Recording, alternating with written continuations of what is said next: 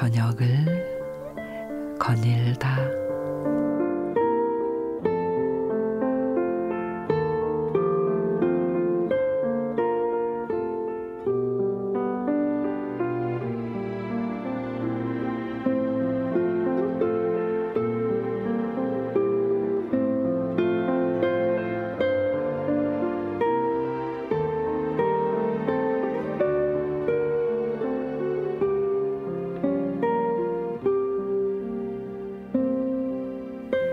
얼마 전 서울 도심으로 가는 한 버스 노선의 첫 차 시간에 15분 앞당겨 지는 일이 있었습니다.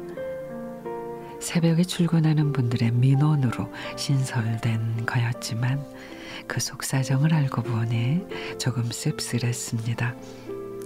새벽 만원 버스로 불리기에 그저 사람들이 많이 몰리는 시간대여서 시간을 당겨달라고 한 건 줄 알았는데 그게 아니라 조금이라도 일찍 가야 주어진 일을 다 할 수 있어서라고 합니다. 이 새벽 버스 승객의 대부분은 도심 빌딩에서 일하는 청소 노동자와 경비 노동자들, 이미 30분에서 1시간 일찍 출근해 온 부지런한 분들이지만 그보다도 더 일찍 출근하려는 이유는 간단했습니다. 홀로 감당하기엔 일이 너무 많기 때문이었습니다. 어디 그, 그분들 뿐이겠습니까? 일과 삶의 균형은 꿈도 꾸지 못하는 사람들 많이 있습니다.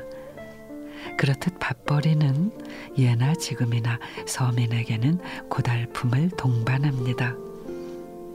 하지만 자식들에게 그 고달픔을 조금이라도 덜어주기 위해 몸과 마음이 닳도록이란 우리 부모님의 바람이 여전히 우리의 고민이라는 건 슬픈 일이지요. 마음을 다스리는 글 느낌엔 이런 대목이 있습니다. 삶의 모습은 강물과 같다. 잠시도 쉬지 않고 움직인다. 우리의 삶은 여름과 같다. 냇물은 말라버리고 메마른 바닥은 생존의 여백만큼 고독하다.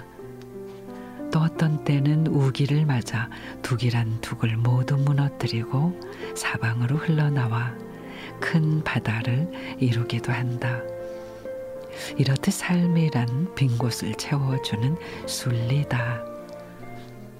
투쟁하듯 치열하게 살고 있는 요즘 언제쯤 나아질지 알 수 없는 현실이 답답하지만 그래도 좋은 일이 있을 거란 희망으로 그래도 지금보단 나아질 거라는 믿음으로 열심히 살아갔으면 합니다.